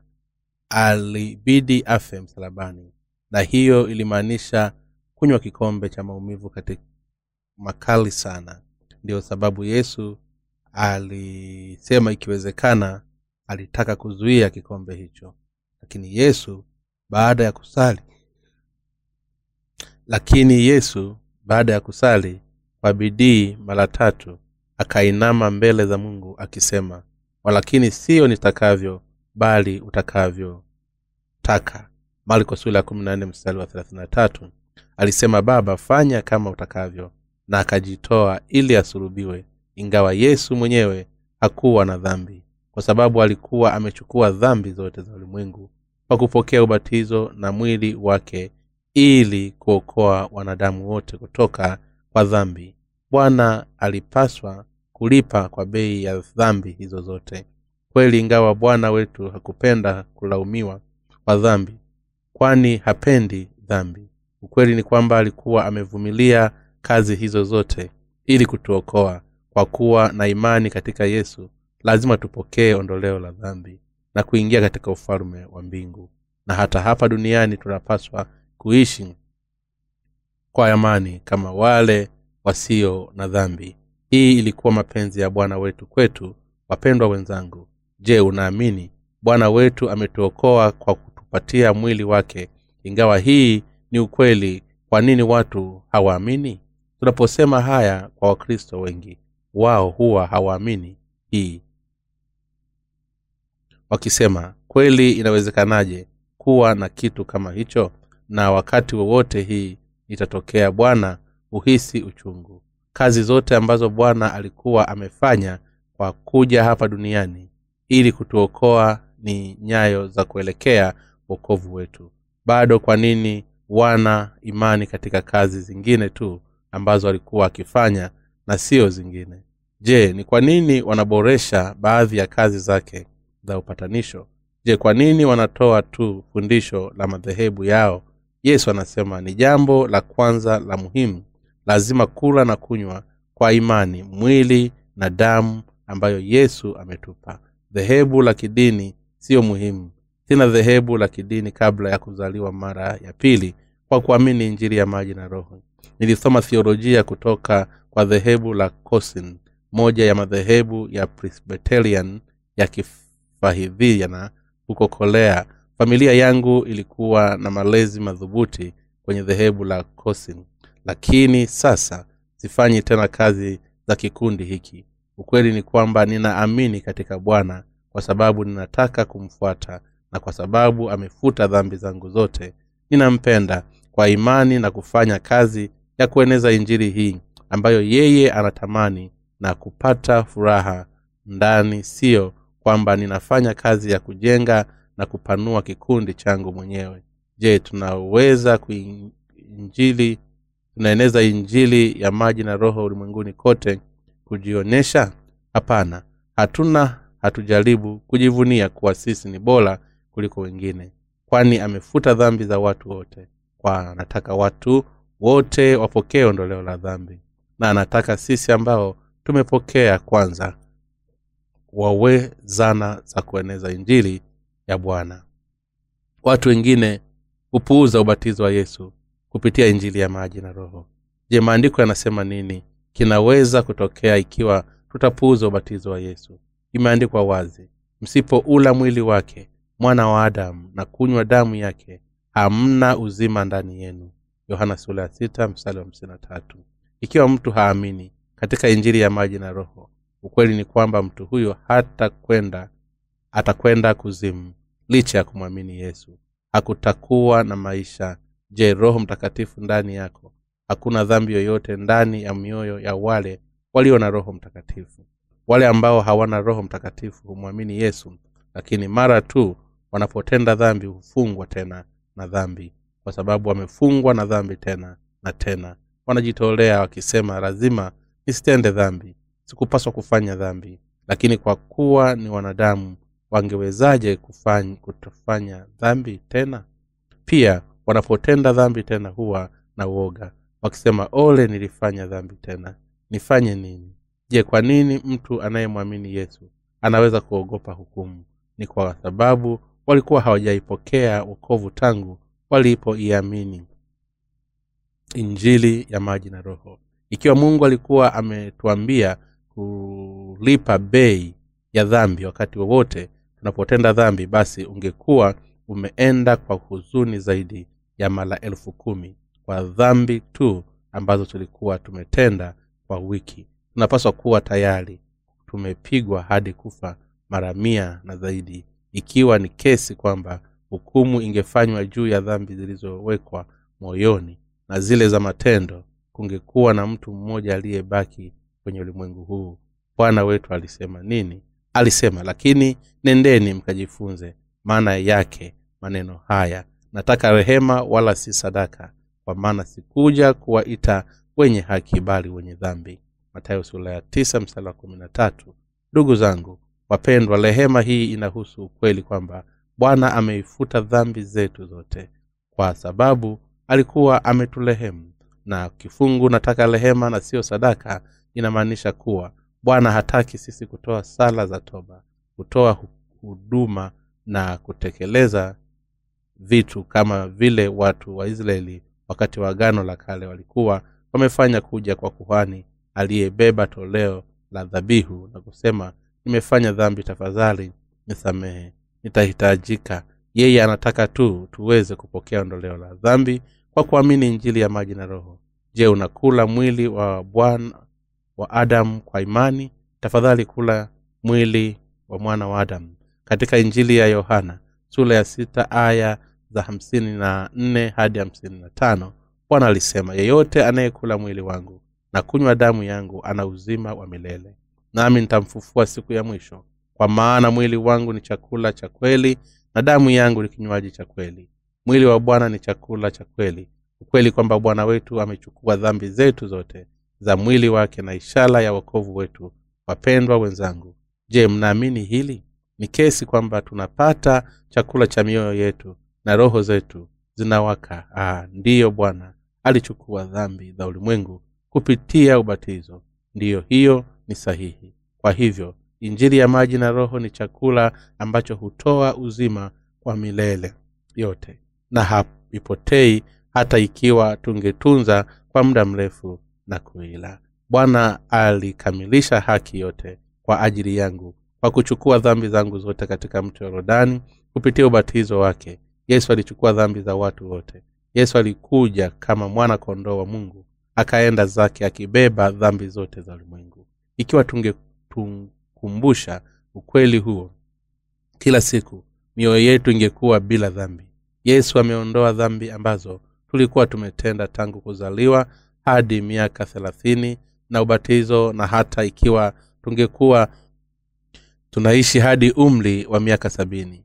Ameondoa dhambi ambazo tungekuwa tunatenda hadi wakati huo. Kuwa na imani katika ukweli kwamba hakuondoa dhambi zetu tu bali pia dhambi za baba na mama zetu na pia dhambi za watoto wetu ambayo ni dhambi za watu wote kuanzia adamu hata zile za mwisho wa uhai wa uhai. Ulimwengu unakuwa chakula cha mioyo yetu. Roho moja haiwezi kubeba dhambi wakati inatenda dhambi. Bado roho zetu zinawezaje kuwa katika amani wakati unapita maisha haya ya dhambi? Inawezekana tu kwa mola wetu atupe chakula chetu cha kweli. Je ni chakula gani cha kweli kwa roho za sisi wanadamu? Chakula cha kweli kwa roho zetu ni mwili wake ukweli kwamba bwana wetu alitupa mwili wake katika mto yorodani ni chakula cha roho zetu. Mwili wa bwana wetu ndiyo chakula chetu cha kweli na kinywaji cha kweli ni damu ya bwana. Ukweli kwamba bwana alikuwa amepokea hukumu yote ambayo tunapaswa kupokea ni kinywaji cha kweli. Roho zetu zinahisi kuburudishwa kwa sababu ya ukweli kwamba dhambi zetu zote zimesamehewa. Ikiwa tungetaka kudhoofika na kuwa na wasiwasi juu ya kupokea hukumu tena kwa kufanya dhambi. Haijalishi chakula kinaweza kuwa bora hatungeweza kushiba na kupata nguvu kutoka kwake. Ni nini kinachorudisha mioyo yetu na kutuliza? Ni damu ya yesu damu ya yesu. Haimaanishi mwingine ila tu hukumu. Hatuna chochote cha kuhukumiwa kwa sababu yesu amepokea kila hukumu karibu. Ni jambo ambalo lilifanywa na bwana wetu ambaye ametuokoa. Ndio maana bwana ni mwokozi wetu. Jinsi gani tunaweza kuishi kwa kuburudisha na amani katika mioyo yetu? Tunaweza kufurahia neema kama hii kwa kupata chakula cha kweli cha na kinywaji cha kweli ambacho bwana ametupa. Tunaweza kuishi kila wakati katika roho zetu zilizojawa na amani na nguvu kwa sababu ametupa mwili wake na damu kwa kuwa na imani katika kazi ya mwili wake na damu yake. Tunaweza kuishi katika ulimwengu huu tukiwa na nguvu na mioyo iliyoburudishwa na amani na tunaweza kuishi milele katika raha hata katika ulimwengu ujao. Huu ni uokovu wetu huu ndio uokovu ambao umefuta dhambi za sisi wanadamu. Wapendwa wenzangu je unaamini? Mimi pia ninamwamini bwana hatujui jinsi bwana alivyo mzuri kwa miaka kumi baada ya kuanza kumwamini yesu. Kwa mara ya kwanza nilihisi kama mkristo mwenye dhambi. Kwa hivyo kwa miaka kumi nilikuwa ninaumia sana kabla ya kumwamini yesu. Niliamini ubudha lakini kwa sababu ya ugonjwa wa mwili wangu nilianza kumwamini yesu. Kwa hivyo nilimwamini yesu na nilijua sheria na dhambi. Mwanzoni nilikuwa nimepata amani moyoni mwangu nikijua kuwa yesu alikufa pale msalabani. Niliamini hivyo na kwa miaka mitano ya kwanza. Nilizungumza kwa lugha vizuri. Nilikuwa na bidii na upendo na mara ya kwanza nilikuwa nikiwasaidia wengine. Kila wakati pesa zilikuwa mfukoni mwangu. Nilizitoa kwa watu wote ambao walikuwa kwenye shida. Wakati wowote nikitembea chini ya barabara iliyojaa waombaji mifuko yangu ikawa tupu. Mishonari fulani alisema alikuwa ametoa kila kitu isipokuwa kipande cha mavazi na kwa hivyo alikuwa ameishi bila mali na kwa miaka kumi nilijitahidi kuishi kama vile.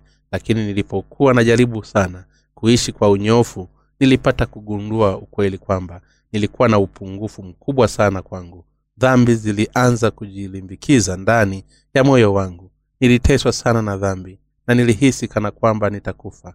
Wakati niligundua ukweli kwamba roho yangu ilikuwa inashikwa na dhambi sikuweza hata kuona sura za watu. Sio watu tu sikuweza hata kutazama angani na sikuweza hata kupiga kelele kwa bwana baada ya kufanya dhambi. Sikuweza hata kusema neno wakati nilijaribu kuomba kwa mungu. Neno tu bwana alitoka kinywani mwangu na sikujua la kusema baadaye. Ilikuwa masikitisho sana mwanzoni. Niliomba vema lakini kadiri muda ulivyozidi kupita kwa kushangaza ikawa ngumu zaidi kwangu kuomba maneno. Haya kutoka baada ya kupiga kelele. Bwana wakati nilikuwa nikisali sala usiku kucha nilikuwa nikijirudia tu bwana bwana na kwa hivyo unaweza kufikiria jinsi ilikuwa ni vigumu kwangu ilinibidi niende mbele za bwana na ilibidi niombe maombi ya dhati lakini sikuweza kufanya hivyo. Haikuwa mara moja au mara mbili ambavyo ilinibidi nikabiliane na asubuhi baada ya alfajiri. Nilipokuwa nimeita tu bwana bwana usiku kucha ilidumu kwa miaka mitano. Ilikuwa inazidi kuwa mbaya ingawa maumivu kama haya hayawezi kuelezwa kwa maneno. Lakini jambo kubwa zaidi ni kwamba nilihisi mwenyewe akifa kwa sababu ya roho yangu. Hakuna haja zaidi ya mimi kuendelea kuishi. Nadhani nastahili kustafu kutoka katika ulimwengu huu. Mawazo tu kama hayo yalichukua moyo wangu. Kwa hivyo sikuweza lakini kila wakati nahisi nimejaa. Hapo tu nikagundua kitu. Wakati nikuwa nikisoma injili ya mathayo sura ya tatu mstari wa kumi na tatu hadi kumi na tano ilikuwa ukweli kwamba bwana amechukua dhambi zangu zote kwenye mto wa yordani. Wakati nilipogundua ukweli kwamba bwana amezichukua dhambi zangu zote kwa kunipa mwili wake na kupokea ubatizo roho yangu ambayo ilikuwa imekuwa ikianza kupumua ndani na mara moja sasa basi lazima niwe bila dhambi. Nilipokea wokovu bila shida yoyote ningekuwa nimekufa kwa kutosheleza licha ya kuwa na imani katika yesu. Ikiwa ningejua juu ya kifungu cha maandiko ambacho kinasema bwana alikuwa amechukua dhambi zangu wakati huo kwa kushukuru nilipokea wokovu kwa wakati tu. Nilikuwa nimejaa furaha na kujawa na furaha. Kwa hivyo hata nilipokuwa kitandani ninaangalia kifungu hiki cha maandiko. Wakati wowote ninapochoka au ninaanguka katika udhaifu mimi huangalia kifungu hiki cha maandiko ambacho kinaniambia jinsi dhambi zangu zote zimepitia kwenye mwili wa yesu pia kutoka kwa vifungu vya maandiko. Tazama mwana kondoo wa mungu aichukuaye dhambi ya ulimwengu. Yohana ya mstari wa ishirina tisa. Na sasa ambapo kuna ondoleo la haya hakuna toleo tena la dhambi. Basi ondoleo la haya likiwapo hapana toleo tena kwa ajili ya dhambi. Waibrania sura ya mstari wa kumi nilipata uthibitisho wazi kwamba bwana tayari amekamilisha wokovu wangu kikamilifu. Zaidi ya hayo bwana alisema imekwisha. Yohana wa thelathini. Na kwa kusema sasa basi hakuna hukumu ya adhabu juu yao walio katika kristo yesu. Walumi sura ya nane mstari wa kwanza imekuwa hivyo kwamba kamwe hakuwezi kuwa na lawama ndani ya mioyo ya wale wetu ambao watunaamini injili ya maji na roho ambayo bwana ametimiliza haki yote. Ndugu zangu wapendwa kila ninapoanguka katika udhaifu ninathibitisha aya hizi za maandiko na roho zangu hula mwili wa bwana kila siku. Sasa hata kama sitajisoma vifungu hivi kila siku ninachukua moyo wangu kweli kwamba bwana amechukua dhambi zangu zote na mwili wake kwa kuijaza. Namshukuru bwana ninashukuru sana kwangu kula mwili wa bwana kwa imani. Imekuwa chakula cha kweli. Kwa hivyo nina uwezo wa kucheka kunena neno kushiriki ushirika kusali kwa wengine kuuliza baraka za bwana kwa ajili yao. Wapendwa wenzangu bwana wetu ameokoa nami na wewe na watu wengine wote kwa mwili wake na damu yake. Je unaamini hivyo? Kwa hivyo alikuwa ameitengeneza injili. Tusipokee hukumu.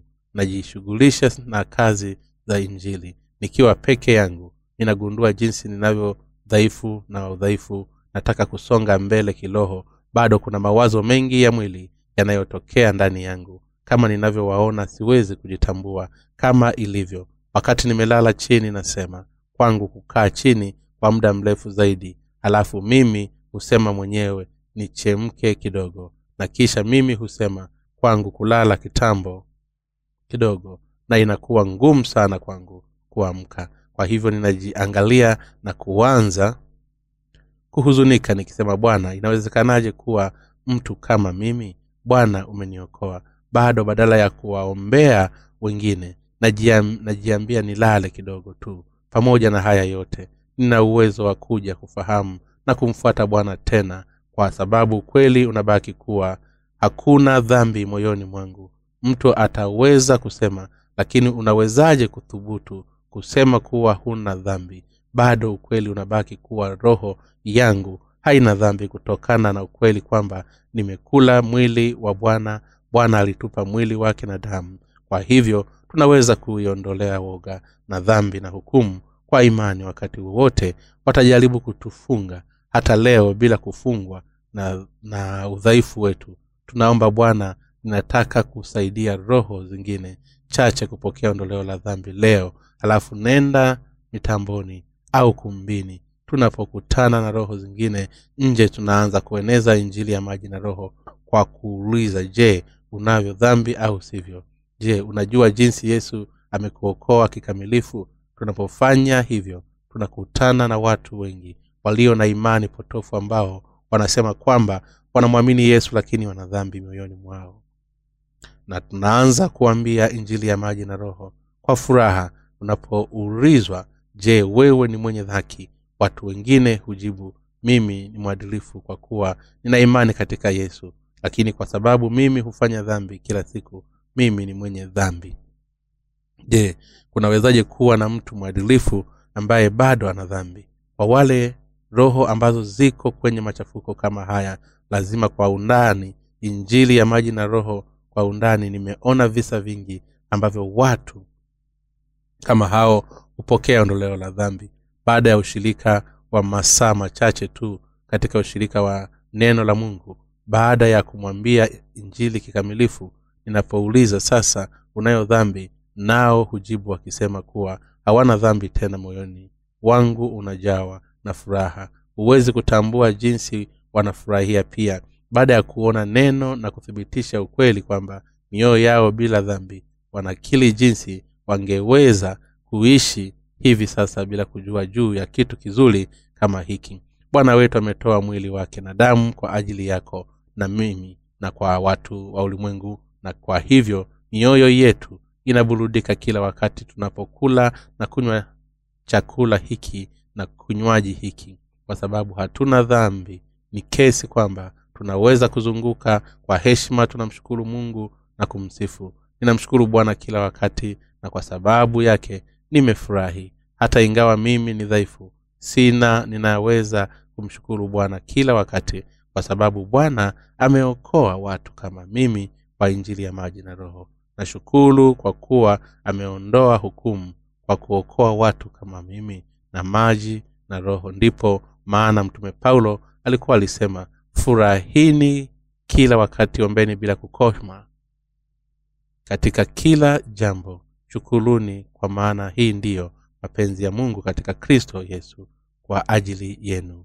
Wa thesalonike wa kwanza sura ya tano mstari wa kumi na sita hadi mstari wa kumi na nane ndugu zangu wapendwa tunaweza kushukuru kwa vitu vyote kwa sababu mola wetu ametupa mwili wake na damu. Wapendwa wenzangu je hii ni hivyo au sivyo? Kweli ni hivyo. Mwili wa yesu ni kupokea kwake kwa ubatizo na damu ya yesu. Ni kupokea kwake kwa hukumu kwa sababu uhai upo kwenye damu. Kwa niaba yetu sisi ambao tulidhani kupokea raana na kufa yesu alipokea hukumu na raana pale msalabani kwa kuchukua dhambi zetu zote. Ametufanya tusihukumiwe tena. Kuna wimbo wa injili katika kitabu cha nyimbo za watoto wetu. Hakuna uamuzi kwangu. Damu ya bwana inashughulikia dhambi zangu zote. Kwa kuwa yesu amenifia hakuna hukumu kwa ajili yangu waumini wenzangu wapendwa. Je kuna hukumu yoyote iliyohifadhiwa kwako? Hapana. Hakuna. Naweza kusimama mbele yako na kutoa mahubili kwa sababu sina dhambi na sina hukumu iliyowekwa kando kwangu. Ikiwa ningekuwa na hukumu iliyowekwa kwa ajili yangu ningewezaje kuinua uso wangu? Wapendwa wenzangu tafadhali angalia kwa bwana na uamini katika kazi ambazo bwana amefanya tafadhali chukua mwili na damu ya bwana. Hiyo ni kweli kuwa na amani ni nini. Hiyo ni kuamini katika bwana. Ndivyo wokovu unavyokuwa na ndivyo uzima wa milele ulivyo. Asifiwe bwana wetu. Mungu wa mbinguni na akubariki. Amen